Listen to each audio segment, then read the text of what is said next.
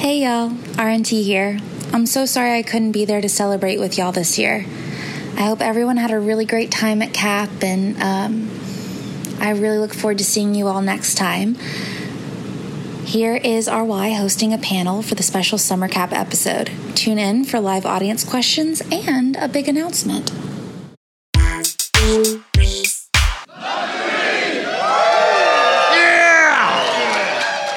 Was solid, friends. That was solid.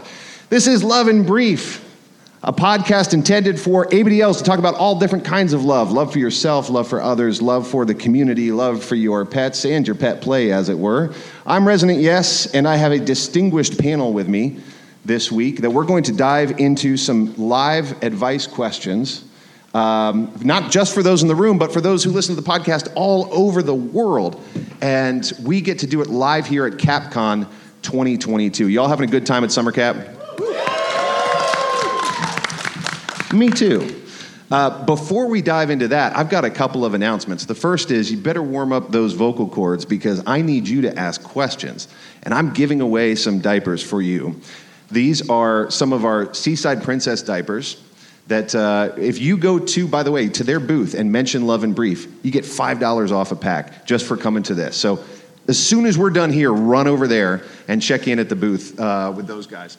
Also, Trest uh, gave us their very last of some of their diapers. These things have sold out like crazy. So the ABDL shop was kind enough to give us some samples of diapers from Trest in small, medium, and large. So these are up here for you. Thank you very much to, uh, to both of uh, My Inner Baby, thank you to the ABDL shop for those. We're really excited to give those away. We also have a really fun announcement from Stramatica. Y'all ready to talk to us? Yeah. Y'all ready to do this? Okay. So, so tell us who you are and tell us what Stramatica is. Uh, so I'm James Frost. So I'm the assistant con director working with uh, Stramatica. And I'm Kyle, and I'm the communications director working with Stramatica. Stramatica is a pretty cool organization um, that was founded earlier this year. And the idea was to try and bring different communities together to learn, to educate, to play, and really just make sure we can have an inclusive and diverse community that's kinky and that's fun and that's educational. Yeah, what we really want to hit off is that uh, this is a convention all about diapers. So no, no, matter how you engage with diapers, whether it's age play, little pup, baby fur, any way at all, there's a space for you here. So, our announcement today, which we're pretty excited about, is that Stramatica is pleased to announce that next fall we're launching a brand new convention called Forever Playland. And we have been planning for this for the last three, four, six months or so. And so we're proud to say here on Love and Brief, because it's one of our favorite podcasts, of course, uh, that we're excited to announce that next year, next fall, Stramatica's first convention will be Forever Playland. Um, and it's going to be an event that is incredible and like any other. I know what you guys are thinking. Wait, are you allowed to announce a convention at a convention? Don't worry. Everybody said it was cool. Yeah, Don't we, worry. we, we, Yeah. had to, we, we spoke to CapCon and they're like, look, go for it, right? Yeah, because yeah. one of the things that we want to make sure we're doing, and one of the reasons why CapCon is so great and that we really want to make sure we add to the community is, you know, we want to make sure we're helping each other out Yeah. and that we're promoting all sorts of inclusiveness across the board, uh, that we're able to make sure that people from all diversities, all geographic areas, and people who just really want to explore and learn new things can explore that. So whether that's at CapCon, Forever Playland, or someplace else, we, Stramatica wants to make sure we're catalysts to make that happen. So that's one reason why we're doing this and why we're really excited. Tell me about the name. Forever Playland? Forever Playland. Yeah, what does it mean? So it's a, it's a pretty cool name. Do you, do you want to talk about the name Forever Playland? I mean, we uh, obviously just batted around so many different ideas, and there's so many cool events already out there. Like we've got Dream World, uh, you know, Cap, uh, Cap, of course, and uh, it was really hard to come up with a name. Uh, but we really kind of centered on the play, you know, uh, and how we uh, forever want to be young and play and find different ways to play. Uh, so that's really what, what this event is like all about: is looking at all the different diverse ways that we can come together and play with kind of diapers as that leading as that leading piece, uh, and that there's so many different ways to engage with that. Are there uh, things that people should look for? Things, highlights, features that that you're designing around that people should look for? Yeah, for sure. I think the first thing that the team really spoke about when we were approaching this journey was this idea of crossover. Um, you know, a, a, lot of times, I, from my personal experience, when I first started wading my my size 13 feet into this community, um, I was really trying to figure out like where do I fit in, uh, and try to figure out, you know, am I an AB? Is it DL? Is it somewhere in between, middle, little, big? Um, but the reality is, the one thing we want to point out is that with this theme of crossovers, the idea is like everyone is welcome here. Uh, and so what we want to do is create that feeling of inclusiveness. So whether you're, you know, a little, a big, you love leather, you know, you're into pup play, you prefer to just hang out with your friends on a Friday, you know, drinking, you know, a Miller Lite, for example, um, and you want to learn and engage, this is the place to do so. Um, everyone is welcome at Forever Playland, and we want to just make sure you can come, you can do what you like to do best, but you can also learn some new things and encounter some new things while you're here as well. So, remind us when, where, and how do people get involved? Yeah, no, it's a really good question. So you're like, I don't know either. we haven't figured that part out yet. No, so the cool part is uh, the whole Stramatica team is looking at next fall uh, 2023 to launch this first convention, a full takeover immersion, immersion experience. Um, if you want to get involved, you can check out foreverplayland.com right now if you want to. You can sign up and subscribe to our email list, and you can start getting updates as they come. I will say, because, you know, as everyone who's been to CapCon or any other convention knows, it takes a lot of people to pull something like this off. And in fact, there are members of the Forever Playland team in this room right now. Um, if you guys want to just stand up real quick and everyone kind of see who you are, and we can clap for you just well, a little hey. bit. but the, the thing that I love about this team is that, you know, we know that we have a lot more work to do. Yep. And everyone in this room and listening to this podcast right now, if you want to get involved, shoot us a note and say, hey, I might be able to offer a class. I might want to help with communications, or I love social media, I can help there. Heck, you might even want to run the convention yourself if you want to do that. Um, but feel free to get involved. Hit us up on our email. Check us out on Twitter, of course. We're there at, at Forever Playland. Um, send us some love that way. But awesome. I, I got to say, um, this team has been dedicated from day one, and we're just getting started. So we're so excited. I'm excited too. Anything else y'all want to share about it before we dive in? I, I think we hit everything. All so right. we'll, we'll see you next year. James Frost, the Kyle movie. Thank you. How about a hand for them and for Forever Playland? So again, uh, it's a little weird, right? Hey, we're announcing a con at a con, but this is one of the things that I love about this community. You've heard us talk about this on the podcast. Is that there the demand for our community to grow and to see each other is so high that we can be at one con and say, "Can we talk about another con?" And they're like, "Hell yeah!" Because we just want more excuses to get together, don't we? Any excuse. So, yes, awesome. And thank you for stepping out and building something great. All right, let's talk some advice, shall we? I've got dips to give away. Age Play Outfitters has equipped us with a whole bunch of Seaside Princesses in medium and large. I've got some trests from the nice folks at the ABDL shop. The last ones in the building, as it turns out, that haven't been snapped up. So, if you've been waiting on that small, medium, or large trest you couldn't get your hands on, now's your chance. Uh, we're going to do some advice. My question to you is who is our brave first? Yeah! How about a big hand for whoever just stood up? All right. Thank you. I was going to give time to think, and you're just like, I'm in on it. So I'm going to send you right there. I'm going to introduce our panel so you have a 2nd we're uh, we're going to send you right over there. We're going to get into our first question. I already introduced myself as Resident Yes. Let's go to the Kyle movie. We just spoke, but tell us a little bit about your love. Yeah, of course. So I'm the Kyle movie. Um, you know, I would say that what I love is my friends who are in this community. Yeah. I they are amazing, and they're in this audience right now. but I will say um, it is just incredible the support they show and the you know confidence they give me from day to day. So that's what I love. And you're hot. So says the community. Thank you. Next up, Misty. Hi, everybody. Bienvenidos. I am baby Misty. Um, my love, it's my daddy. It's the first time I've ever brought somebody to a con and been in a supportive, loving relationship. So it's weird, but I'm really loving it. Stepping out. I love it. Yeah. And it's his first con, right? Amazing. Virgin. Yeah, con virgin. Love him. Dr. Rhoda. Hello. Um, I'm Dr. Rhoda. Some of you know me as the diaper doctor. Uh, I'm glad to be here again. Um, I'm I'm loving that we're back together in an in-person con again after nearly two and a half years. Heck yeah! I can't believe this. Um, it's wonderful. Um, so yeah, I'm just I'm so happy to see everybody and feel the energy and see all your smiling faces. Really glad to have you back too. Thank you. Miss Panda Pants. Hi, I'm Miss Panda Pants. Um, my love is honestly just being here and seeing everybody again. It feels like a reunion. I've met a lot of ABDLs, but I feel like every single one I've ever met is here this week. It's crazy, but yeah, it's amazing to be back with everyone again. I remember our very, yeah, we'll take a round of applause for that. I remember our very first parties when, when there was like 10, 20 of us in a room, Miss Panda Pants, and we were like, will it ever get bigger than this? The answer is yes, by about 1,500 people. All right, Dibs and Brews. Hi, everybody. Uh, I go by Diapers and Brews on FetLife and Insta. Today, for condensed purposes, I'll go with just Brew. Um, my love is for my close friends who are very supportive of me on my first cap, and I'm really enjoying it. Another Cap Virgin. Yeah. And Sleepy K. Um, yeah, hi, I'm Sleepy K, and um,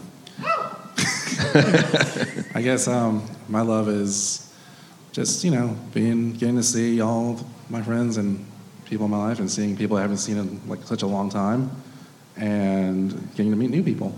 Yeah, we'll take that. All right, Sleepy K. So we have a distinguished panel. Thank you for being our first brave volunteer. Step on up, tell us who you are, and give us your question, and we're going to do our best. So I'm Dat Baby Fox on Instagram. I'm also known as Plum. Yeah, Plum. Welcome back, by the way. Thank you to very Love and much. Yep. And also, I want to say that my love is for my beautiful, beautiful wife over there, Muffin. She is fantastic. So I actually have a question. Uh, with this being a very, obviously, very niche kink, we have to keep this side of ourselves pretty decently hidden, right? So I have my own opinion about how I feel about public exhibitionism in the ABDL kink, but I also wanted to know what the uh, the panel's opinion was on this and what advice you could provide to safely and consensually indulge in those urges. Oh, this is good. You're you're jumping right in the deep end.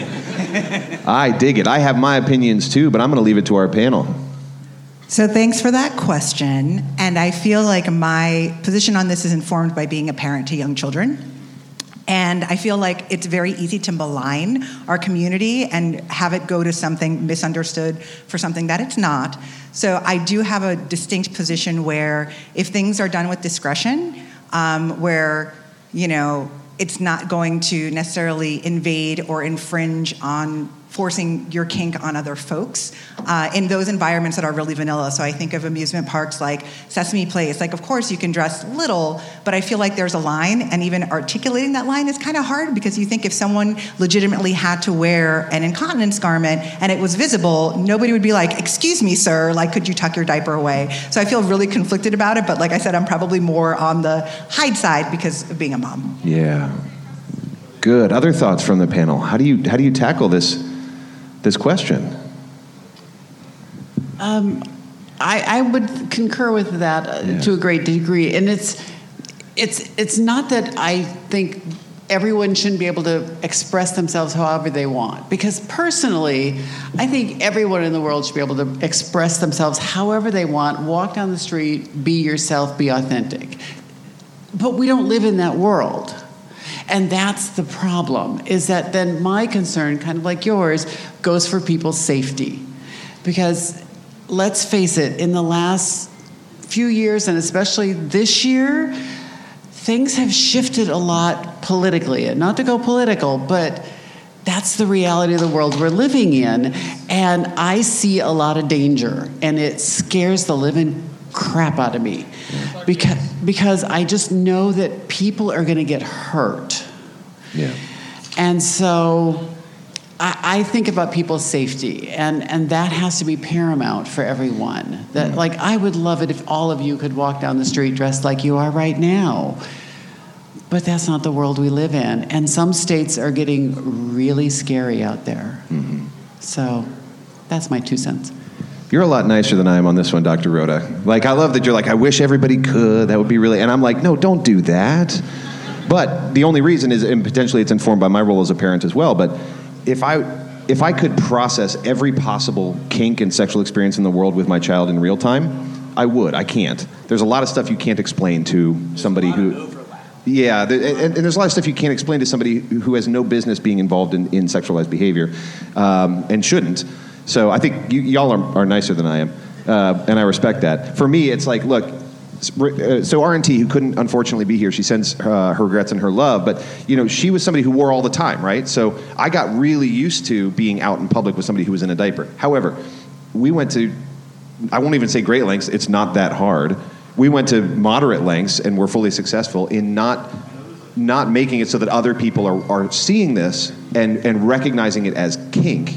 You know what I mean? So I think for us, that was the line was, of course, people can wear. Of course. Some people need to wear. Some people just choose to. Great. But when it starts becoming a publicly sexualized experience for people who haven't asked to be a part of a publicly, publicly sexualized experience, that's where we drew the line.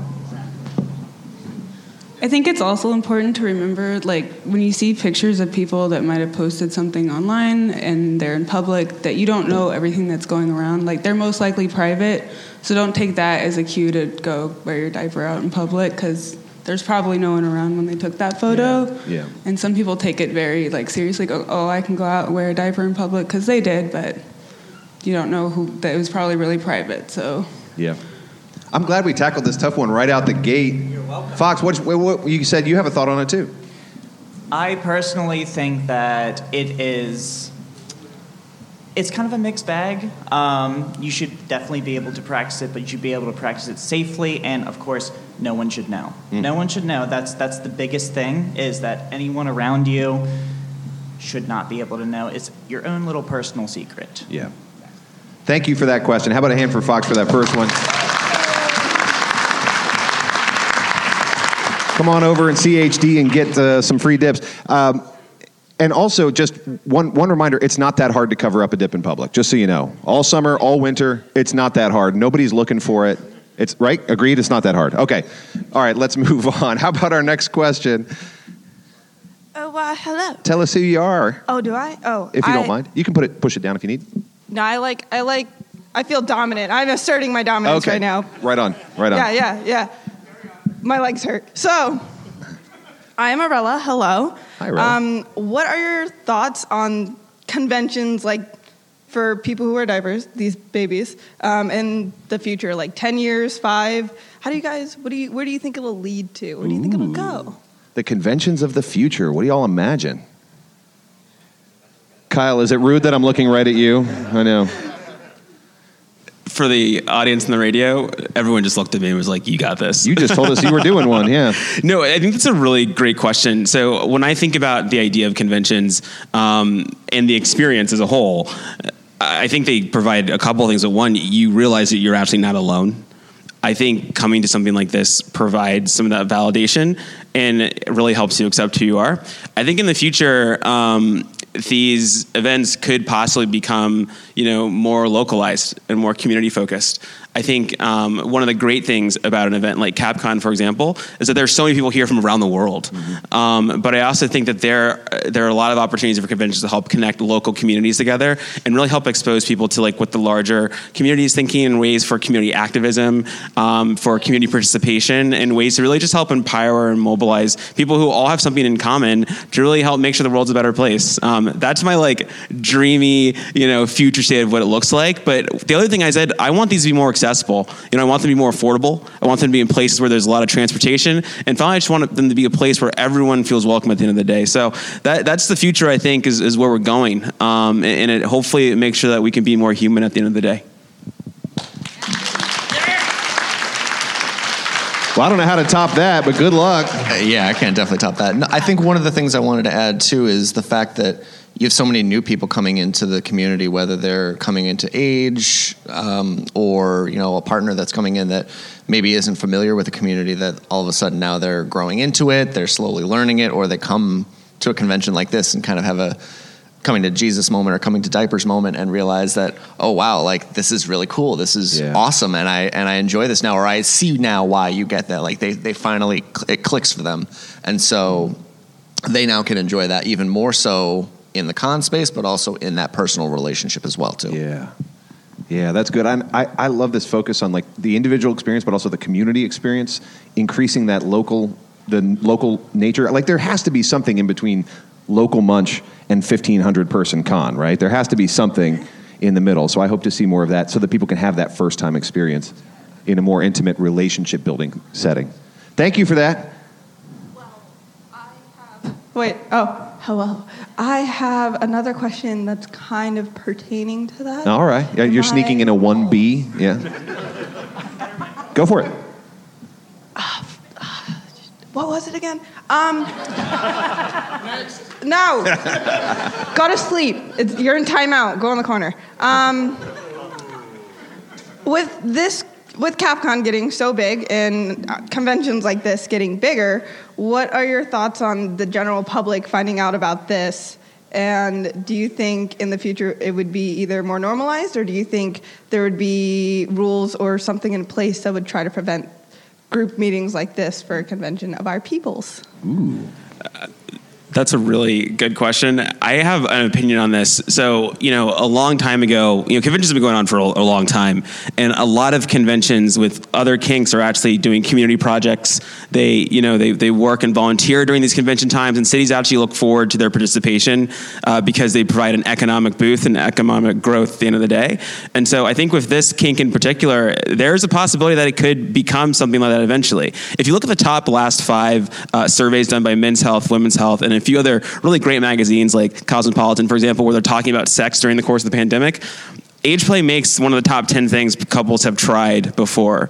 Um, and BDSM is put as a separate thing. You could talk about efficacy of these surveys, for example, but I've really never seen that before when reading, you know, my weekly periodical. And so, uh, you know, maybe in the future it's possible it becomes more mainstream and people understand more. But I think there's an economic case to be made uh, for some of these events uh, that could possibly in the future help, you know, remove some of the stigma that's associated with kink in general. But I will point out one of our panelists did say earlier that it is getting dangerous out there because there's some states that are moving completely backwards in this area, trying to ban all sorts of expression and all sorts of free speech, including things like this, for example. And there is a great possibility that we go backward in some several areas. That, that was that was pretty great. Thank you. Yeah.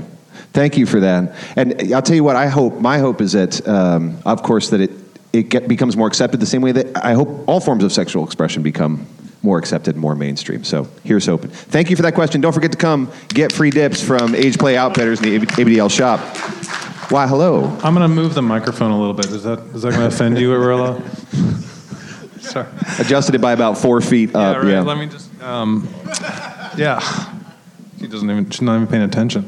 Uh, my name's Tinker Kinkers. Uh, my love is all of this right here. I feel like you are all my brothers and sisters and um, non-binary siblings here. So, thank you. Um, my my question was. She kind of stole my question. Oh, right on. Um, I asked and you said it was okay. I said it. I didn't say it was okay. Did not consider stealing my question. But um, uh, actually, maybe I could direct it more towards Dr. Lipscomb, if you don't mind. Um, and thank you. Your book is amazing, by the way. Highly recommend it for. I did not pay him for that. I I, swear. no, I'm serious. Like, um, a lot of this people in this room are, are pretty self-actualized and accepting, but like, especially those people that are on the fringe really like pass that book along to them. It's really good. So. Um, it- as far as public acceptance goes and the future of our community, I'm wondering, you know, we talked a little bit about public acceptance, but I'm wondering if there's any, like, maybe research driven stuff or, or studies now being done still that would help us moving forward. And are you doing personally any work in those areas? Um, you know, if you could just talk a little bit about what the future looks like from your side, maybe for us. Yeah. Sure, sure. I'd be happy to.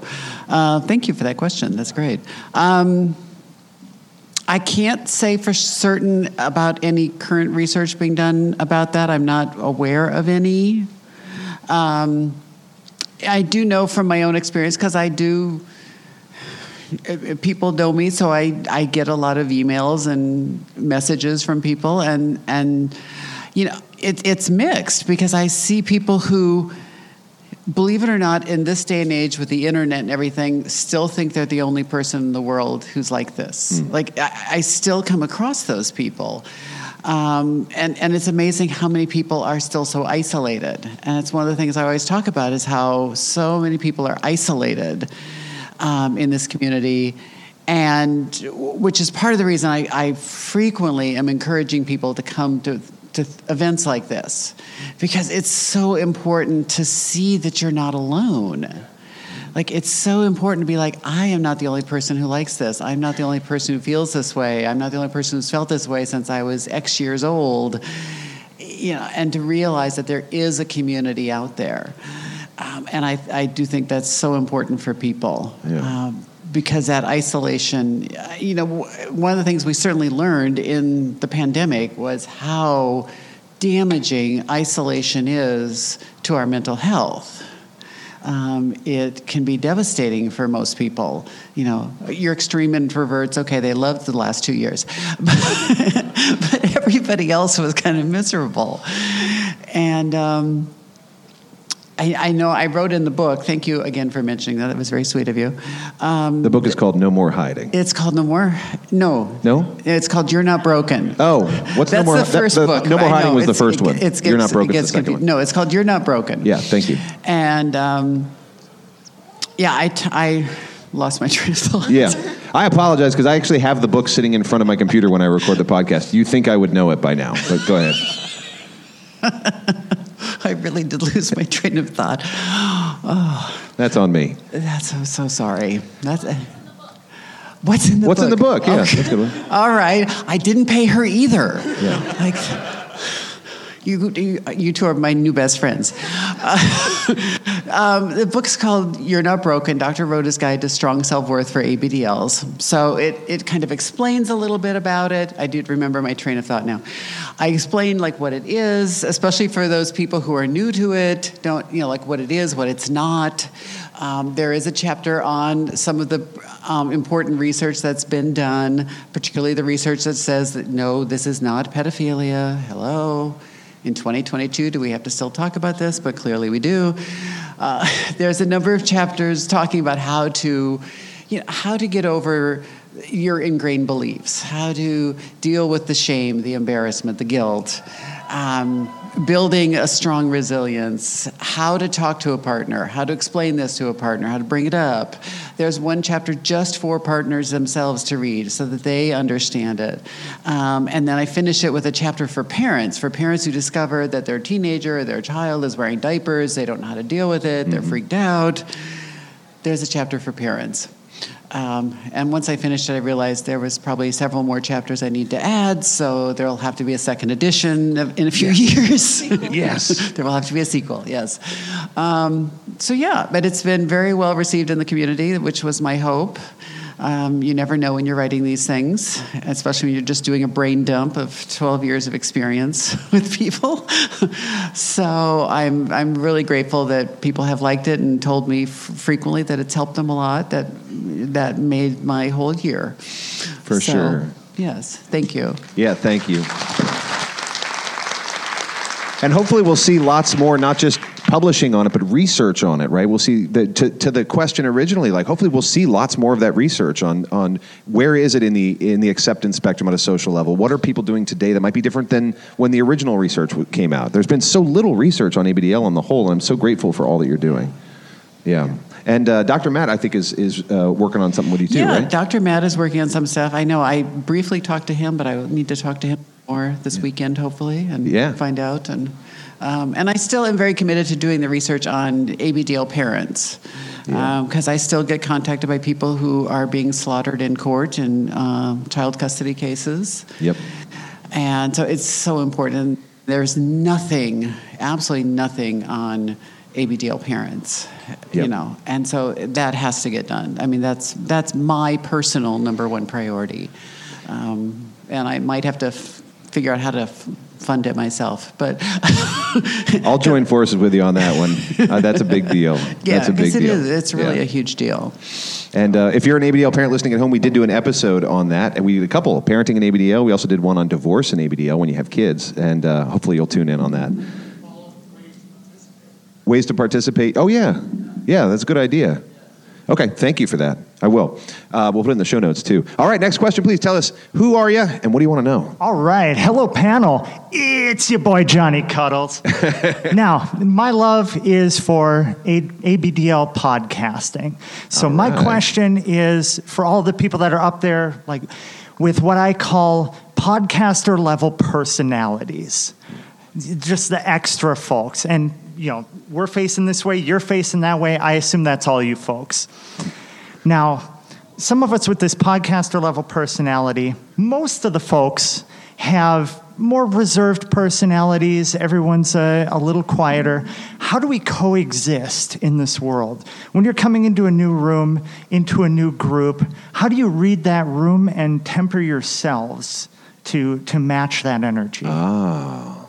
So this sort of big, I'm assuming by podcaster personality, it's sort of this big extroverted sort of vibe. Exactly. Yeah. And then walking into a room where not everybody has that vibe. Right, Yeah. right. You, you're walking in like borderline cringe, and Yeah. you got to take it down a couple notches. Yep, yep. How, how do you read that room, and uh, w- when you do it personally? Well, this is a fun question because I happen to know a bunch of these folks on this panel pretty well, and not everybody would call themselves an extrovert. I'm not even sure the, the majority would call themselves an extrovert. I'd love to hear from some of the folks who maybe can navigate both sides of that spectrum.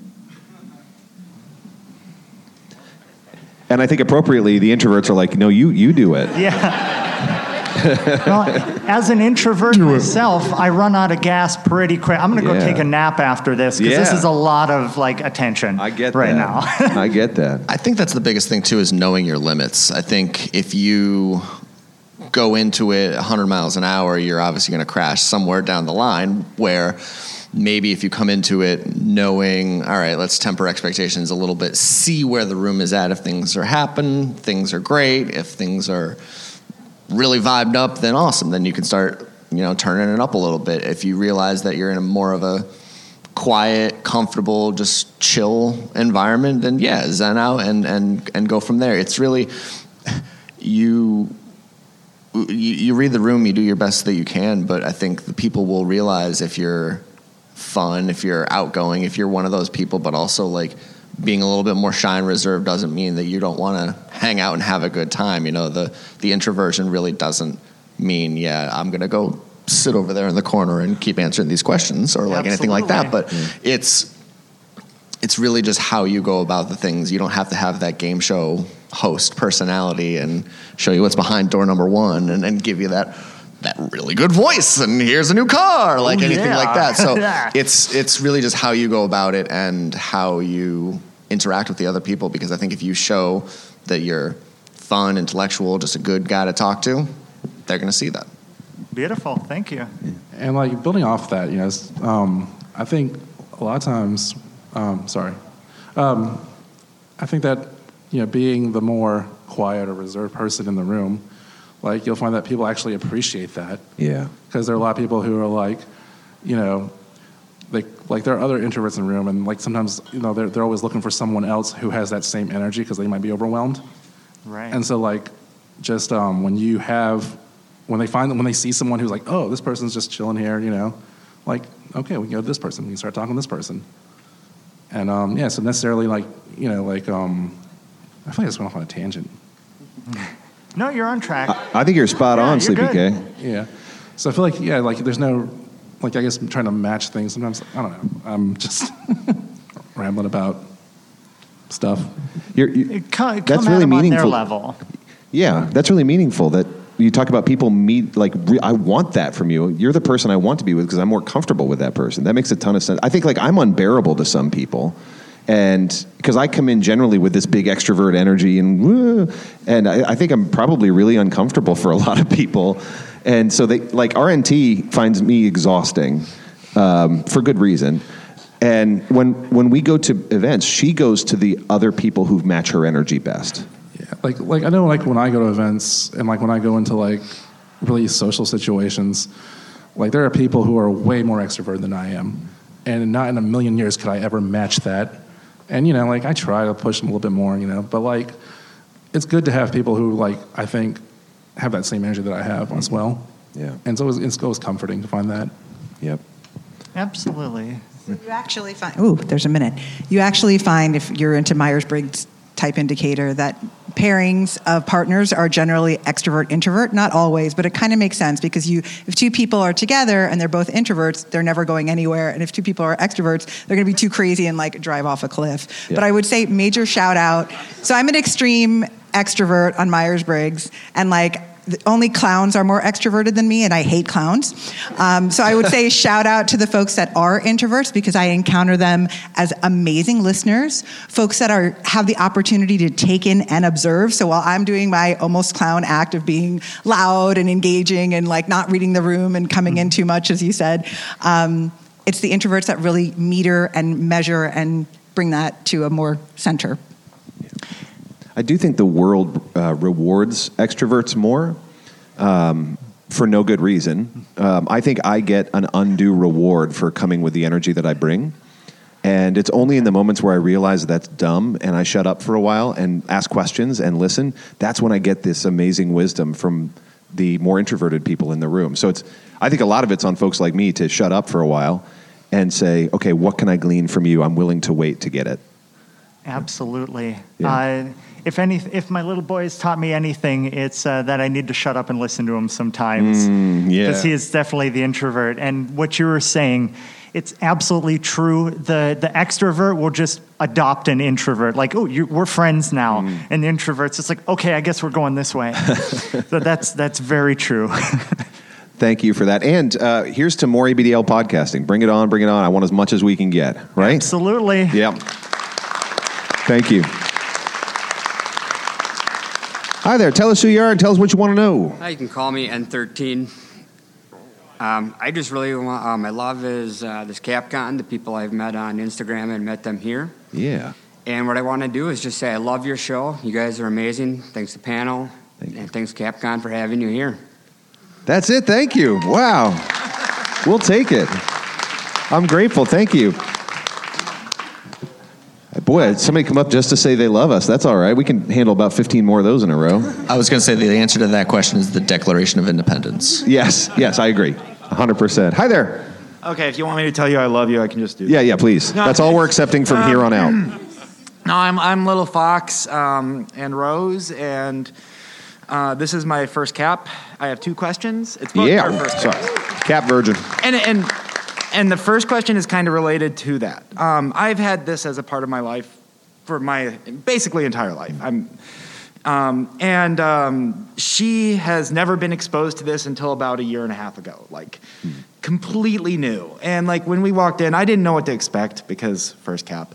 But when we walked in, I was completely comfortable with everything here. And her, it was like, it's a lot.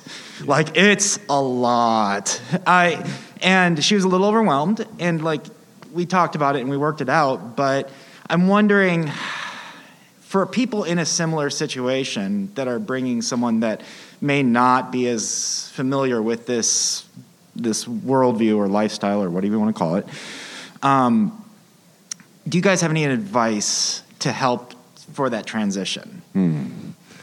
What a good question and a big one. Any advice for people who they're new and trying to transition into this? Um, so, if I understand you correctly, you're looking for advice for your partner, right? For how to help them. Well, I mean, we kind of talked it out, and we actually got to a really good place. Like it Okay. wasn't a huge problem for us, but it was Yeah. more like this is a thing I feel like couples will experience in our community. Like this is going to be a common issue, and I was just thinking, like, yeah, any advice for people experiencing similar issues? That's great.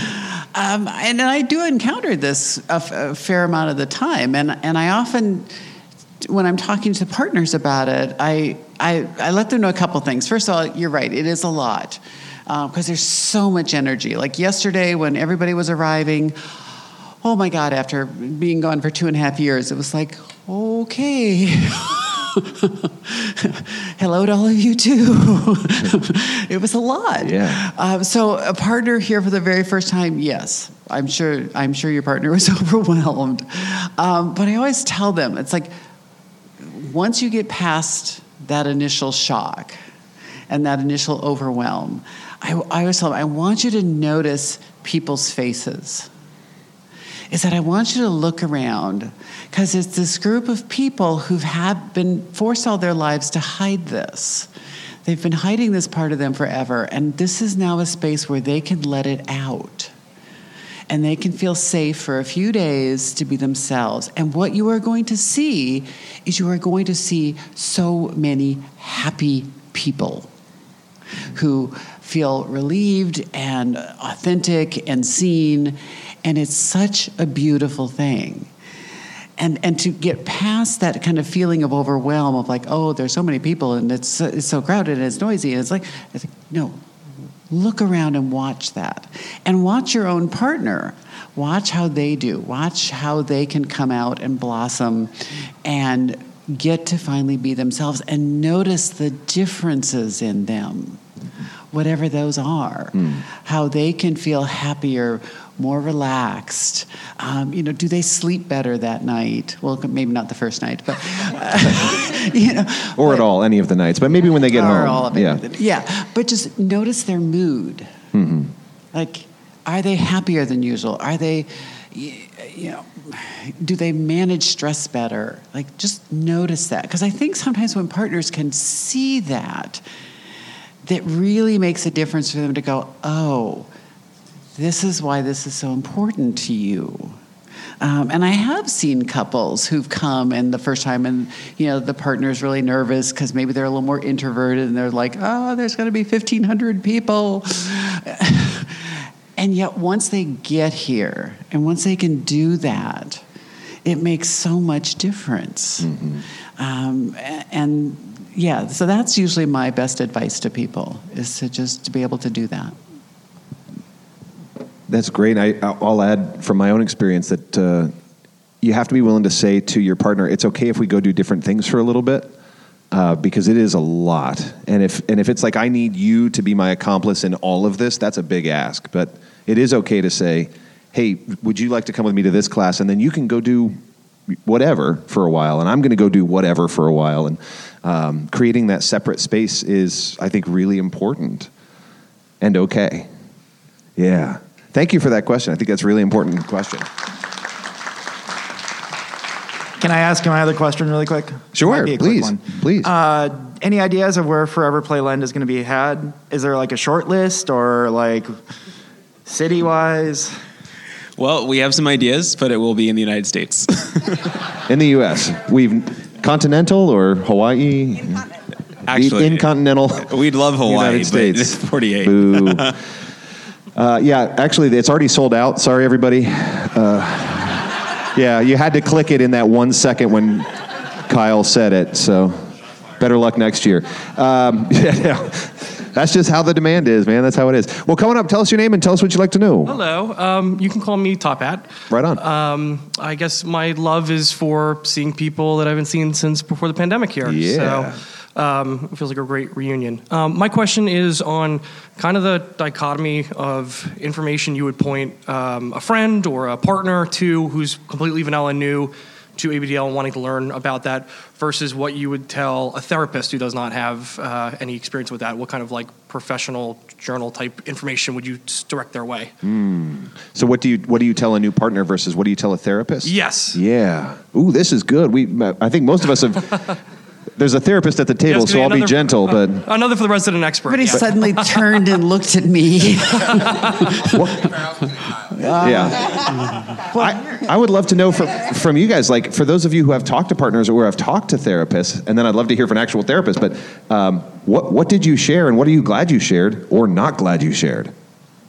So, I actually, when I started therapy, looked for someone who was um, kink friendly, sex positive, etc., not necessarily well versed in the ABDL age play realm, but what I did express to her, I pretty much expressed everything that was on the table.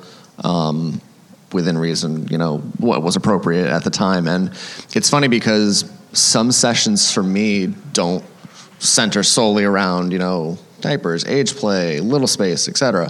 They'll come up here and there, um, but a lot of times I find that it's the other goings on in my life, which nothing's going on in my life. I'm, I'm Yeah, fine. Everything's yeah. fine. Um, the those kinds of things, and then certain other things will pop up, and and she'll catch on on those things, and it's interesting too because sometimes I'm teaching her a little bit um, about those things, and that also kind of feels good and fun in some ways because like if they're not, you know, the the, the ABDL expert over here, um, you can teach them a little bit more, and and they become now a little bit more well versed if somebody else that they have a client of shares in those same kinks that you do. So.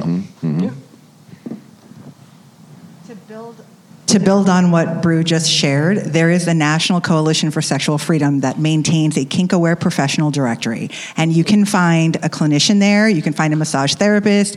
They have uh, compiled, it's actually global, so it's not just in continent, it's outside of continent Oh my uh, as well. I had to do it, I'm sorry. Oh my God. But to that end, I've only gone to see clinicians that um, were there, and comparably, it was. I knew that the individual I was dealing with had the subtext that I had this as part of my life. It was not necessarily the focal point, but I have heard horror stories um, from partners that went to like an EAP, the Employee Assistance Program, and saw a clinician, and the clinician flipped out. And then they were concerned because they had gotten to that clinician via their workplace and they didn't know if there was a back channel. Um, so I've heard, you know, horror stories as well. But feel free to use that resource. It's incredible. There are attorneys in there, there's meditation people, there's a nice, well list there. Yeah. That's the National Coalition for Sexual Freedom. Yep. What about talking to partners? I think that came up as well. Have any of y'all discovered things that you were glad you shared with a partner or things you wish you hadn't shared with a partner? Oh, Yes. Simple answer, yes. Um, yes. Uh, the those kinds of things I feel like when sharing with my partner. Sometimes there's a feeling of like, uh, you know, I wanted to tell you this, but I didn't want to tell you this because I didn't want you to get worried about this, and then you suddenly go to start going down that spiral. Um, but in a way, they won't know how to help you until you speak up and say something to them. If it's helping you by helping you, or if it's helping you not by helping you. And it's not saying that in a bad way. Like if if you are like, "Hi, I'm dealing with this. I don't know how you can help." You're not saying that in a bad way, but they're like, "Okay, well." If you figure it out, I'm here for you. Or if you just need five minutes to go and chill, like, cool. I'm in the kitchen making snacks, like whatever. Like I'll be here when you're done. So stuff like that, I think is is important so long as you're comfortable with it. Um, and again, if you have someone who is aware of the kink, respectful of the kink, great. If it's someone who is new, you're not necessarily if you're if you're still delving into that. Well, that's a whole another can of beans. But you really have to feel that out too. I said that before. You know, feel the room, see, read the room, and see what you feel from there. And if you feel comfortable with confiding in someone like that, then by all means go for it. You know, I've had some coworkers who I've spoken to about my ventures into the polyamorous world, and I think I can count on one hand how many I've told, but it's because I trusted them. It's because I trusted them implicitly, and they were very, very supportive of me. And I thankfully did get the reaction that I was hoping for. Um, and they were like, "Look, if you have anything else that you need to talk to me about, feel free," because it was it was starting to affect my work too. But um, that really helps when you can go to not only just a partner, but somebody else who is very, very trustworthy on that front. Awesome. Well, thank you. Yeah, thank you. Good, great question. And I'll say for my part, I don't know if y'all have experienced this, but some sometimes I've I've been to a therapist and shared this part of myself, and it became the only thing they focused on because to them it was so weird and wild and out. This must be my problem. And they weren't rejecting it. They were just like, "Oh, this is the thing." And I would come in and want to talk about something else, and they were like, "Yeah, let's get back to the freaky diaper business." Um, that's not a good therapist either for you. Um, so it's not it, it- accepting is one part, but sometimes it's also do they have insight for you and can can they see beyond this that this isn't the only thing in your life? Awesome. Come on up. Let's talk. Hello there, I'm short. Uh, Hi, short. Hi. Should have known. A bunch of dads on there. Dad jokes. That's on me. Uh, my name is Skywalker Ranch. Yeah. Uh, my pronouns are he, him, and I'm really nervous, so I'm going to stutter a little bit. I apologize in advance. My love goes out to. I love everyone here in this room and in the con in general. However, I would like to send my love out to all of those who could not make it to the con for Mm. whatever reason Yeah. personal, financial, family, whatever. I almost didn't make it myself. Uh, so, uh, uh, to those listening, I, I appreciate you and your, and your scene, and I hope you can make it next year. Um, Agreed. Thank you. but uh, sort of tying into my nervousness, uh, I felt overwhelmed from the moment that I stepped into the con. Uh, I've been engaging in the community more or less for the past 10 years, um, so I didn't think I was going to have these feelings of nervousness.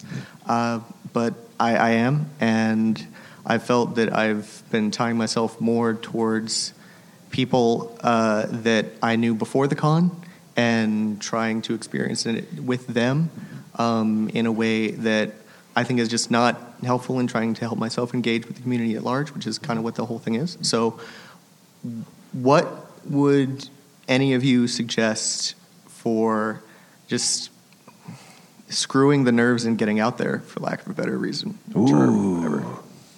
How do you get over those nerves? That's really good because I still get nervous every time too. How do you get over them? Coming up and doing a podcast panel.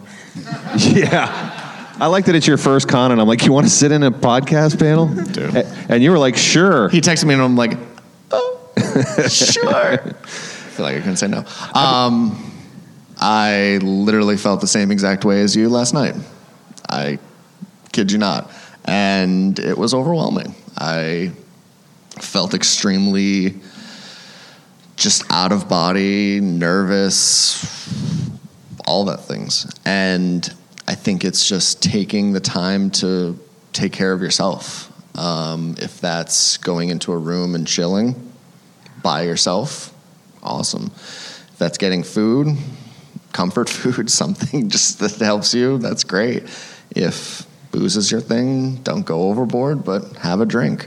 Um, it's one of those things that I think you just really you took the biggest step in coming here, first of all, and that's huge in itself.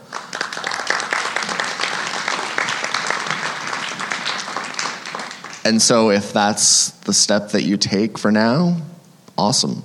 And and don't be afraid to take more, but if it still feels foreign and uncomfortable to you, that's okay. Like just feel it out and and that's going to be the my slogan today is just like read the room, feel it out. Just I've said that 3 times now. The next time I say that somebody throw something at me. um, just really act on those thoughts. Don't mull over them too too long, but really um, take care of yourself, and that's really important. And if you have those people that you resonate to, then awesome. Stick around them. That that's what really matters. So yeah, I'm curious. I'm here too. Miss Panda Pants, you and I have been to a bunch of these, to the same ones. I get nervous every time. Do you still get nervous every time? Oh yeah, Oh, I yeah. always get nervous. Um, I think it's also important to remember that pretty much everyone gets nervous before they come here, especially on the first day. Um, most people here are open to making new friends, so to talk to people, it's not like most people want to chat and hang out, hang out in common areas, go to classes, go to things. Like try to like involve yourself if you want to be social and meet people. That's the best way to do it because everyone's here to do that too. I don't know. It is amazing how open people are to just that immediate, I've never met you in my life conversation. Yeah, exactly. Yeah. Just talk to people. I. Yeah. Also, like um, Skywalker, Skywalker Ranch, like I've seen you online, and I've also like, you know, seen. I think we were in, we're in the same Discord group together. Like, yeah, Yeah. yeah. So like, like you're on the right path. Like you don't have like you know meeting like meeting people and stuff doesn't necessarily have to be like in person. You can always just like meet people online and just like build that repertoire online, and you know like take. You know, just, just take those steps, and then like you'll know people, and then it's, it always it, it helps you like learn get to know people beforehand, and so when you go to like events like this, you'll you'll have familiar faces, familiar personalities to be around, and usually just having like like having that is really comforting in itself. Hmm. Your guys' advice is so much healthier than mine. I was like, you should take up smoking because the smoker's pit is always full of. No, that's terrible advice. That's terrible advice. Thank you for that question, Skywalker Ranch. I love that. Yeah. that, yeah. Bruce wants you to drink. I want you to smoke. This is ter- this is a terrible advice show. Don't listen to us. Hi there. And you can pull that mic right down to you. Um, hi, I'm Miss Hi. Princess Kitten. Hi. Um, my I've kind of got a threefold question. Um, it kind of follows up with a lot of the other questions that have been asked about like being more open in the community and whatnot. Well, there's this separate community on Instagram and a little bit on TikTok, Hmm. and I'm sure Miss uh, Panda Pants can attest to this, and that is the age regression community. Oh, Um, I thought we hit a third rail with the first question. Buckle up. Yeah. Bring it on. Um, one, how do those of you who are active on social media uh, deal with this community? Um, uh, the other one is how do we, because a lot of this community is full of minors, um, and trying to educate them on like, hey, you're actually practicing in BDSM things just by saying that you have a daddy that is a power exchange.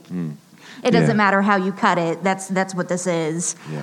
Um, and then how do we sort of bridge the gap with the just non, like the general community and saying, like, whoa, you guys are seeing this thing and you're accepting it, but then you're seeing us and we're pedophiles for some reason. Right, right. Um, even though what they're doing is very harmful.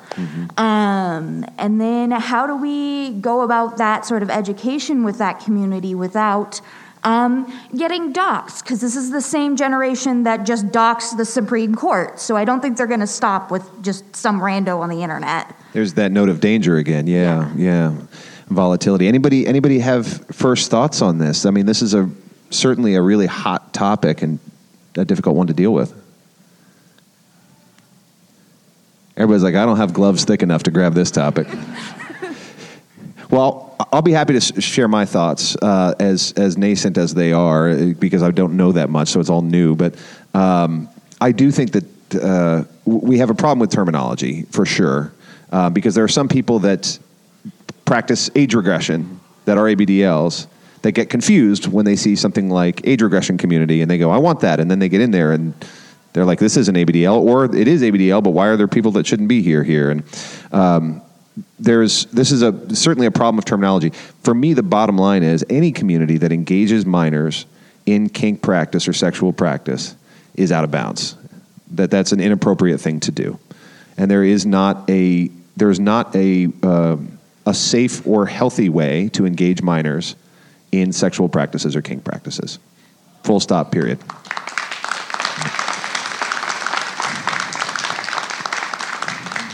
Here's where it gets blurry. Yeah, you're clapping for me now. You just hang on to your butts.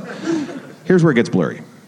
Um, for people that are underage who have, as many of us did, have these thoughts of like, I wish I were younger or I wish I could have an age regression experience, that may find therapeutic value in talking with someone about that. The resources are scant and hard to find. And so I think sometimes they end up in a whirlpool that sucks them into this cloudy, weird area of like, I want to feel better about who I am. And yet there's these kinky people who are saying kinky things to me in a community that pretends to not be sexual. And I think that's probably where that happens. We need to have an answer for people who are minors who don't know what to do w- with this feeling, as many of us had it before. You know, it's not like the day I turned 18, all of a sudden I was like, you know what sounds nice.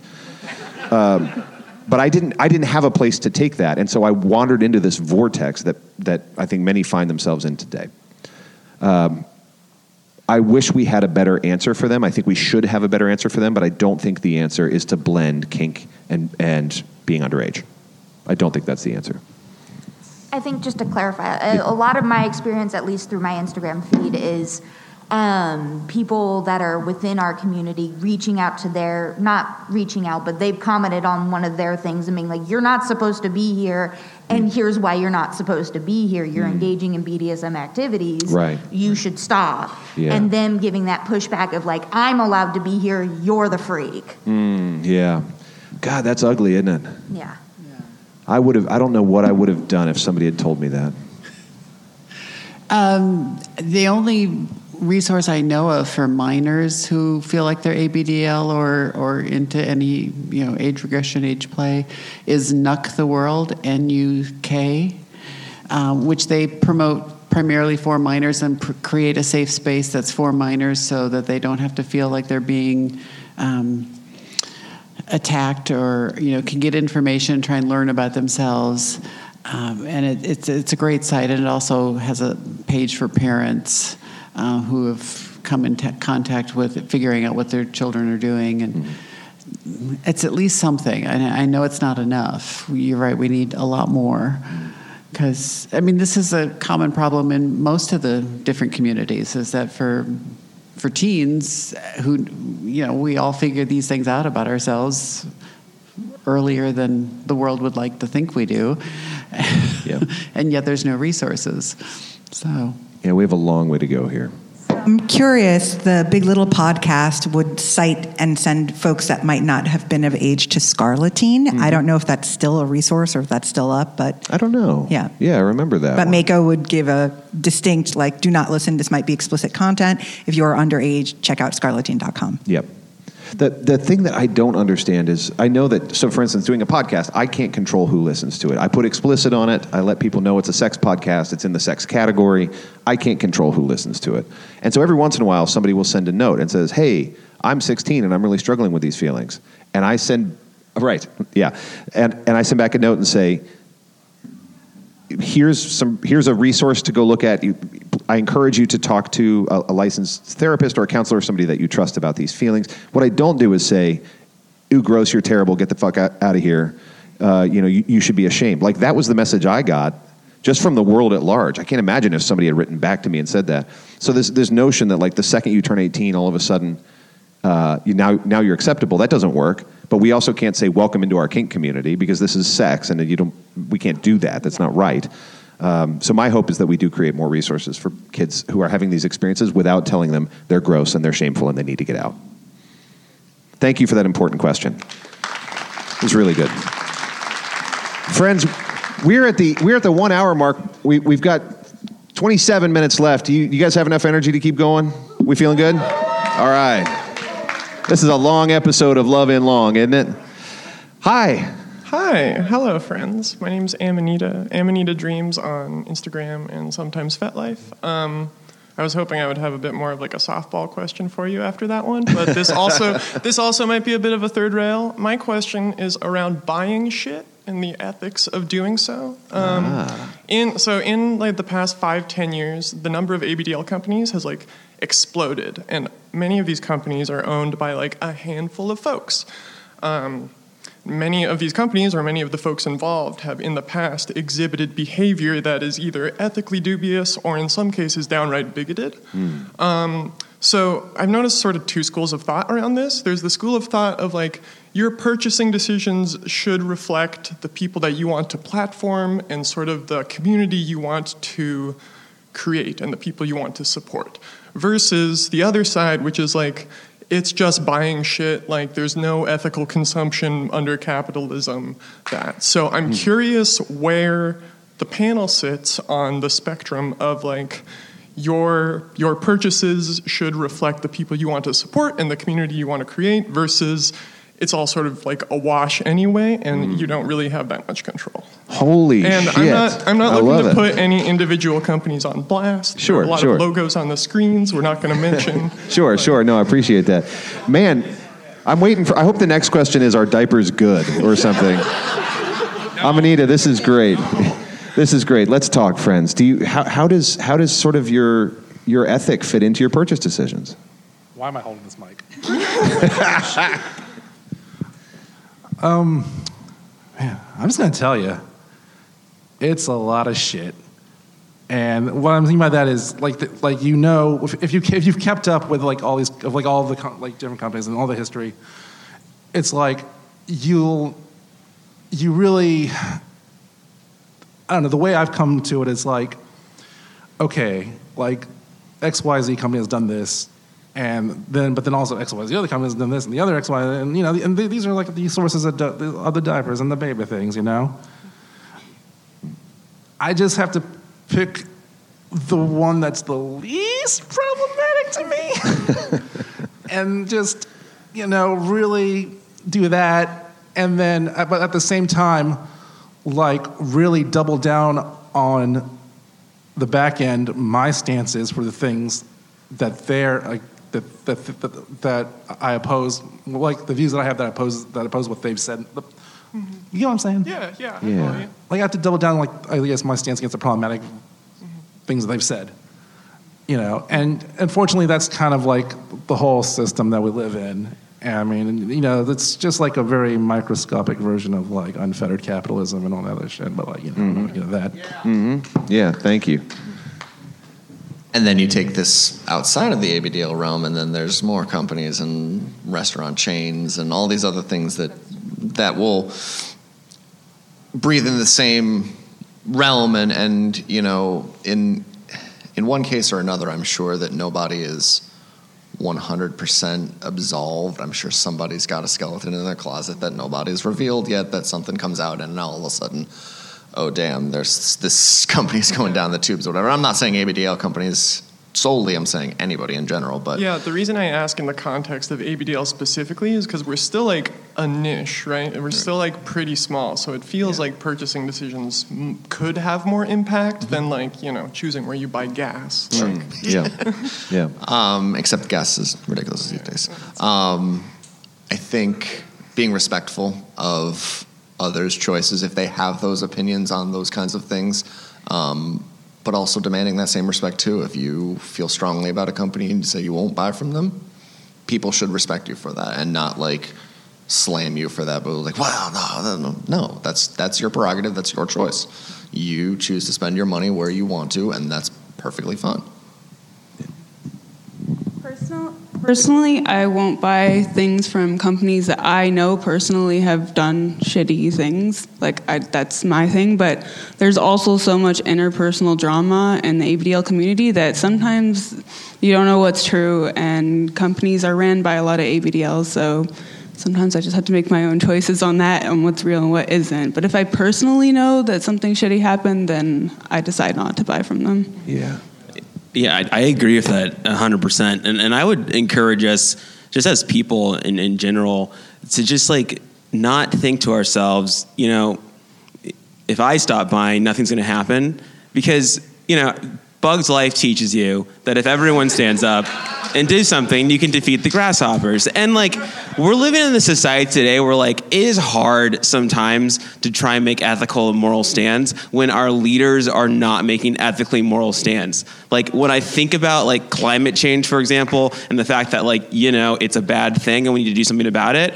If everyone just said, oh, well, Kylie Jenner isn't going to stop flying her private jet, then we could never do anything about it. So um, it's my personal opinion that, you know, you have money in your pocket make a decision of where you want to spend that money and if it matches your values and it's important to you then let's do that. And let's just figure out how we can make these changes together. Because there are a myriad of ways we could do that but it has to start with me it's got to start with you it's got to start with people in this panel just to really make sure that we make the world a better place for the people who come after us. I, I'm, I'm black. People on the radio don't see that. But I, I have to say that like I can't sit back and just casually say, well, you can just, you know, do something over there and it's fine because it doesn't bother me. Because sometimes that political or difference of opinion is just a human right issue for people who look like me and people who look like people in this room. And so it's just critical that like if you feel that your dollars are an expression of your speech, which it kind of is according to the Supreme Court, then spend those dollars in the way that makes your speech the most effective and, you know, really, really make sure that you stand up for what you believe in because if you don't, nobody else will.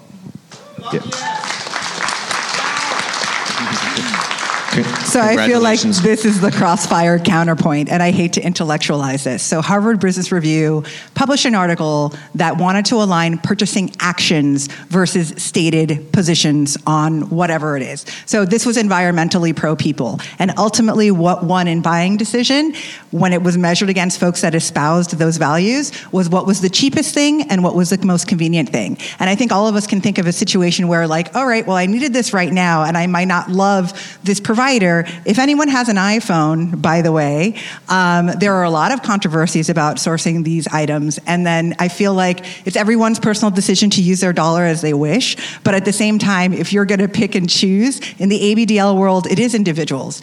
And it's funny because the very first diaper company for adults is Bambino, and it's a huge corporation. And we'll never know what the values are or the decisions because these smaller companies, it's a human being who's very fallible, and they can have a bad day or they can be misinformed. And then how do you come back from that if you didn't know the impact on the LGBTQ plus community or the trans community? And then I feel like there's got to be some place for education. So someone gets vilified on a viewpoint, and maybe they needed to be educated, but there's never a bounce back. You're screwed forever. You have been doxxed, and you can never recover from that. And I'm not saying it was wrong to address that behavior or educate the person, but in a community that's so small and already marginalized, think how much it must stink to never be able to show your face again. Mm-hmm. Yeah. So th- th- I think that's a really that's a really good point, and I think we agree on, on several things here. It's not a zero sum game, though, to be very clear, right? And I think that's the that's the key. Um, at the end of the day, like there's no zero sum game here when it comes to buying a few dollars and where it is, because I think you are right. We have to make choices, and sometimes we make the choice that's not good for us at the end of the day. But I think you need to try and, and do what makes sense for you and what feels right, and I think that's where we agree on this conversation. There's so much that seems to be an individual level decision here. Like I keep hearing from everybody, it's like I, I make my choice with my dollars, and I'm gonna screw it up. Like I, I, I can say I personally have never bought an environmentally friendly disposable diaper because there isn't one. right? Never once. Is it an issue that matters to me? Yes. Apparently, it doesn't matter to me enough to give up diapers. Apparently. Uh, however, I have avoided some companies because of practices that I find violate human rights. So apparently, I care about that more. I don't know. Ultimately, um, one thing I love, because I, I also work in this area, one of, one of the things that I love about the way that uh, we kind of vote with our dollars, so to speak, is that this is a vote that never gets gerrymandered out. This is a vote that never gets lost to uh, ID requirements. This is a vote that never gets stuck because it was, uh, uh, you know, voted by absentee ballot. It works every time. Um, and so this vote that you're putting in with your dollar, this one's going to stick. It seems to me that the opinion of the panel is just do your best uh, and work with the best info you have. But certainly the the impact on the small business, man, that is outsized. And for everybody who's like, you know, I will never again eat from X chicken restaurant uh, that's not open on Sundays because they're bigots. Um, well, that's not why they're not open on Sundays, but they don't eat there because they're bigots. Anyway, they go across the street, and I'm like, do you have any idea what Dave Thomas thought about race? Do you have any idea what Ray Kroc thought about the little man? Probably not. Are you willing to eat at Wendy's and McDonald's because you simply don't know? Sure. That's your individual. You, you, you just haven't done the work. Neither have I. I don't know what Ray Kroc thought about the working man. Probably not much. Uh, but I do think it, it, it's. I think it behooves us to find the issues of passion we care enough about to actually do the work, and then allow the small business to grow out of their bad choices. Yep. Thank you for your thoughtful response. Thank you for that amazing question, Amanita. Congratulations to those of you that also had uh, Bugs Life reference on your bingo cards. Yeah, Bugs Life. Way to sneak that one in there. Hello there. Hi, I'm Stony Little Fox. Yeah. What was your example question? Are diapers good? Oh, yes, they are. Panel, do you think diapers are good? Seven. Seven. Seven out of ten. No, when you had said that um, uh, the pandemic kind of showed us how dangerous isolation can be, that made me think back to sort of more the beginning of the pandemic. Huck. when I, there would be sometimes like a month where the only socializing, when it was really like on lockdown, the only socializing I did was with ABDL friends playing like Jackbox games on Skype because because of being a more niche community, those um, online community, like the infrastructure, already was there. Because in order to find more people like you, you have to be able to go farther than just whoever's living nearby. Yeah. So I was wondering if anyone else thought that, even though it, seems kind of like a paradox, that maybe being in um, a more taboo community may have sort of, at least mentally, like helped some of us through the pandemic a little easier in that isolation aspect than Oh. anyone else. That's really intriguing. I'm gonna sit down while you guys. Thank you, Stony Little Fox, for that question. Did, did having to navigate ABDL world make you more prepared for the pandemic? Why do I keep doing this? Every, for those of you listening at home, every time Sleepy K picks up the mic, he then looks at it in horror, like, "Why have I done this again?" I love it. Um, yeah, for the most part, I think it it actually has because, like, honestly, the most the only, they're, like my ABL friends were pretty much the only people I could interact with for those few months at least.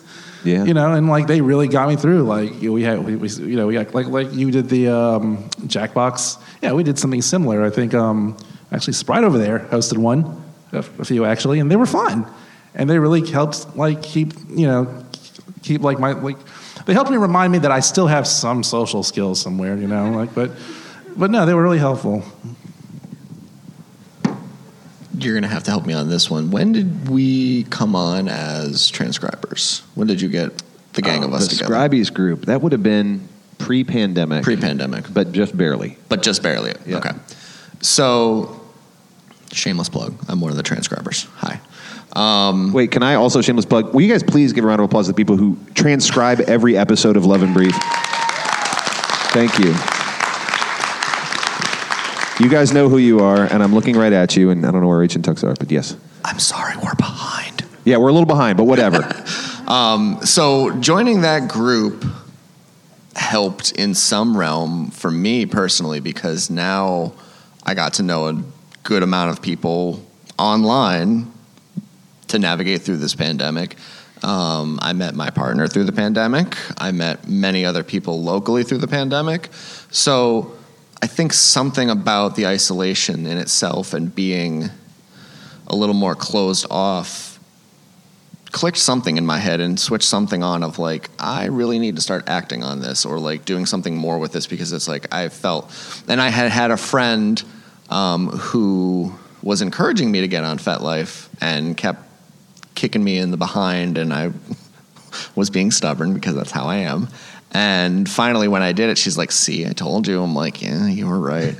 but finally, once I started doing that and reaching out to new people and meeting new people, now seeing people in person and, and actually putting a face to a profile name or picture um, is really, really rewarding. And I think um, had it not been for that little shove with the pandemic, little, um, I don't know where I would have been right now. So Yeah. That's a really cool question. Thank you for that.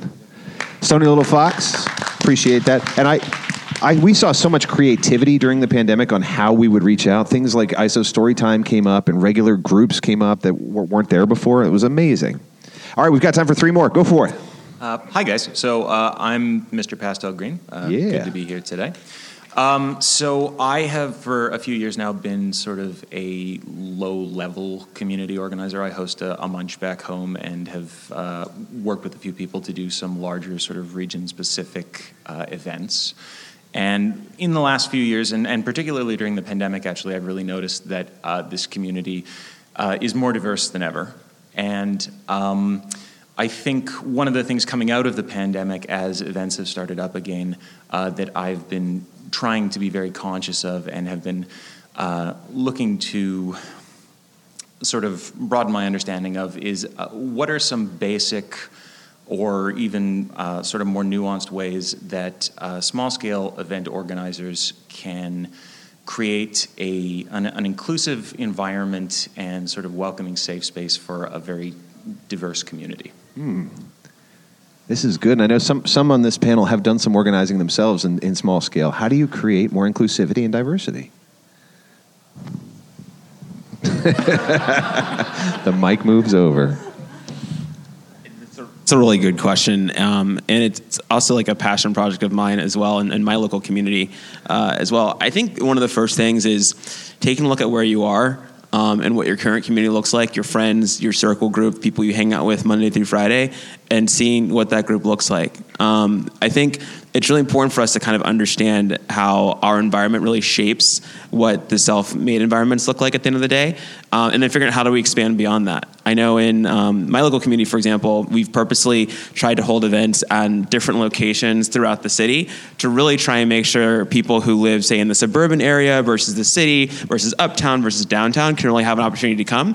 And then also finding ways to have things that are not just happy hours, for example, but other active events that might be indoors or outdoors. So people who might not really like bar culture, for example, can also come out to these events. And then messing around with time and dates as well. Um, in my local community, which is very um, it's a very like nine to five kind of gig, and everyone thinks they're really important, and they're like always on their cell phones. Um, you know, people tend to gravitate towards quick happy hours around like seven to eight p.m. so they can just quickly come after work. Um, but there's also a lot of people who don't work in that city life um, who would like to do things on the weekends. I think that's really important. But I, I would say that like you know just asking this question is a step in the right direction because there are so many groups and organizations who do not realize they need to do outreach beyond their core circle and they wonder why they just don't have an inclusive environment. But I think the mm. important thing is really experimenting, looking at your circle and finding ways that you can break the edges of that circle to really make sure you're bringing an inclusive and welcome environment for everyone to come. Very, very solid. I mean, I, I even in small form when we when we set up events like this and we say, are we doing it in the right location? It's I mean, it's going to be in Chicago, right? But are we making it as accessible as possible? Can people make it in? Do we have the right times? Do we have the right dates? Even on a big scale. So for small scale, that's fantastic that you can move around the city. Pick different times and dates, and you, yeah, you're going to lose a few people when you move from here to there, but you're also going to gain a few. Are you willing to make it flexible like that? That's really smart. Wow, thank you for that. Thanks for that question. And don't forget your free dips. Uh, hi there.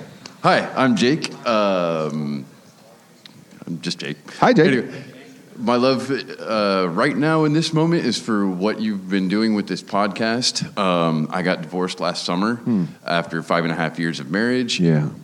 Turned ugly between her and I, not in court or anything like that. Just communication just just broke down and it was ugly. Yeah. But um, being able to listen to the podcast, and you know, I have a, a weird job where I work a lot. I work between forty and sixty hours a week. Yeah. So, but you know, I can listen to podcasts while I work, and this is one of them. So, thank you um, for everything that you've done. Thanks for Um, saying that, Jake. I really appreciate that. Hey, um, and so um, my main two people I want to throw this out to is you and Dr. Rhoda.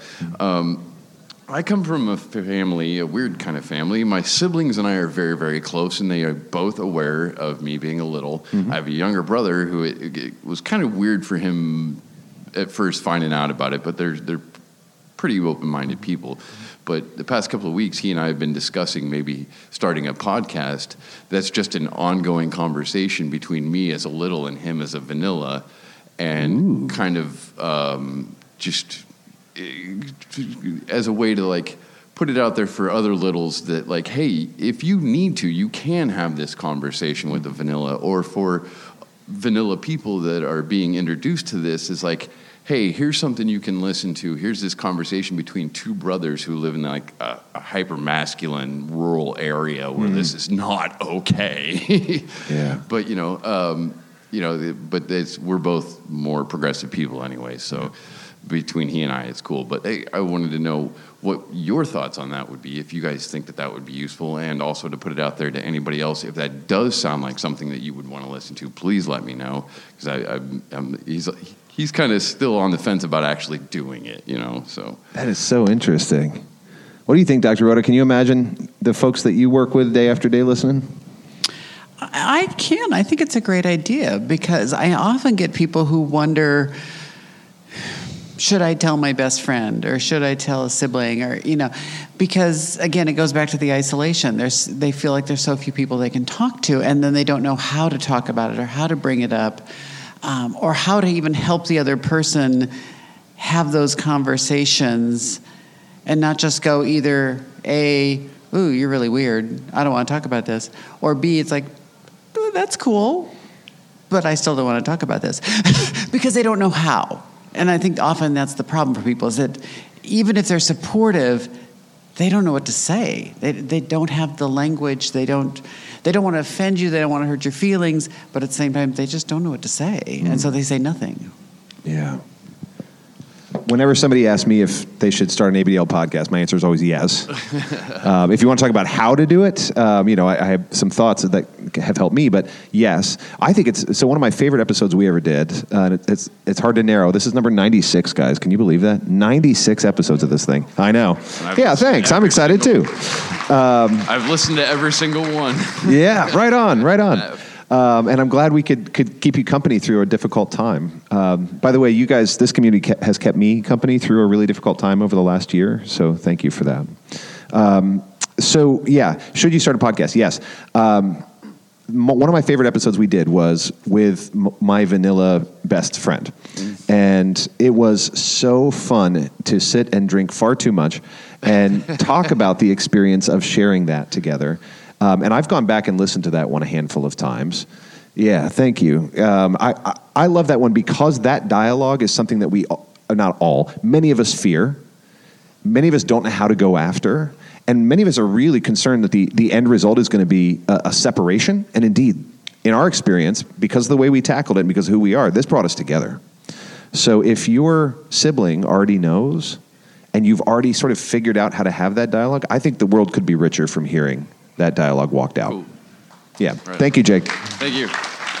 all right our last question for the day welcome Hi, I'm Kaylee. hi Um, wow, I got up here and forgot what I was going to ask. No, um, um, oh, my, my big love right now is getting to getting to know the ABDL community and and getting to experience everything here at the convention. It's my first time. awesome first time here that's fabulous So, um, uh, I work a job. I'm a computer programmer. I, I know, probably the only computer programmer here. Yeah. um, and uh, I'm looking toward retirement, not anytime soon, but way off in the future. Of, um, do you think there's a possibility of, and I know uh, a while back you were talking about uh, more conventions, more localized conventions. Hmm. Do you think within 30 years we could see ABDL retirement communities? Oh, what a thought that is. Why yes. not? Well, it, no, not? it's funny you should say that. I was just having that conversation with someone earlier today, and we were talking about like we need to all get this huge plot of land and build a bunch of little houses, and we have this. Well, not not not quite tiny house, but Dr. Rhoda's like, I some want of a us decent have a lot of house, stuff, and we need a little more space than that because you know, yeah. But Houses with you know, to, ceilings but to have a bunch of whole houses and a community center and and like build this ABDL community. Like a whole ABDL town or something, you know, and I think you could make it a retirement community. Um, I, you know, I think it's possible. Wow. I mean, It's- I'm, I'm seeing more and more specialized retirement communities when I Right. visit my, my Yeah. mom down in Florida. Right, So yeah. Why not in 30 years in ABDL? Like I've had this conversation with with friends from the swinger community. We're like, oh, we don't want to go to the vanilla retirement communities. Like that's gonna be fucking boring. You're gonna have to bleep that part out. Everyone's socially uh, reinforcing the rules they were taught to grow up with. Yeah, I know. I like to tell myself every retirement community is a swinger community. That's what I choose to believe, yeah. Even the vanilla ones like to drink and yeah.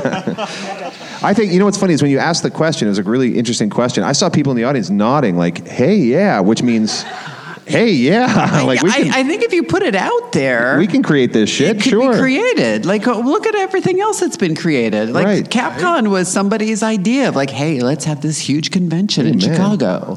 Like, they will come if you build it. So Sometimes more than I- once. I think it's a great idea, and yeah, do it. Cool. I yeah, make it charge, happen. Kaylee. Kaylee, make it happen.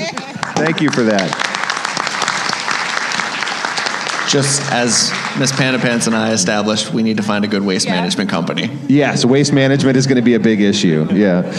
Uh, and yeah, I'll leave it at that. Friends, thank you for spending the last 90 minutes with us doing a live edition of Love and Brief here at CapCon. I do want to uh, thank our panelists, Sleepy K and Bruce, Miss Panda Pants, Dr. Rhoda, Misty, and Kyle. How about a, a round of applause for our panelists?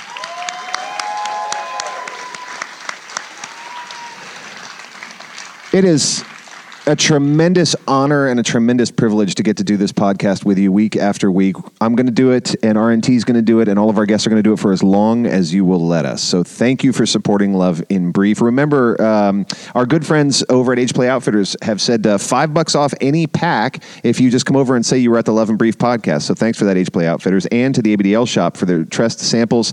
That's it for all the plug in. Thank you guys. Have a wonderful rest of your CapCon. Let's do the one more time on the Love and Brief theme. You guys ready to yell Love and Brief real quick?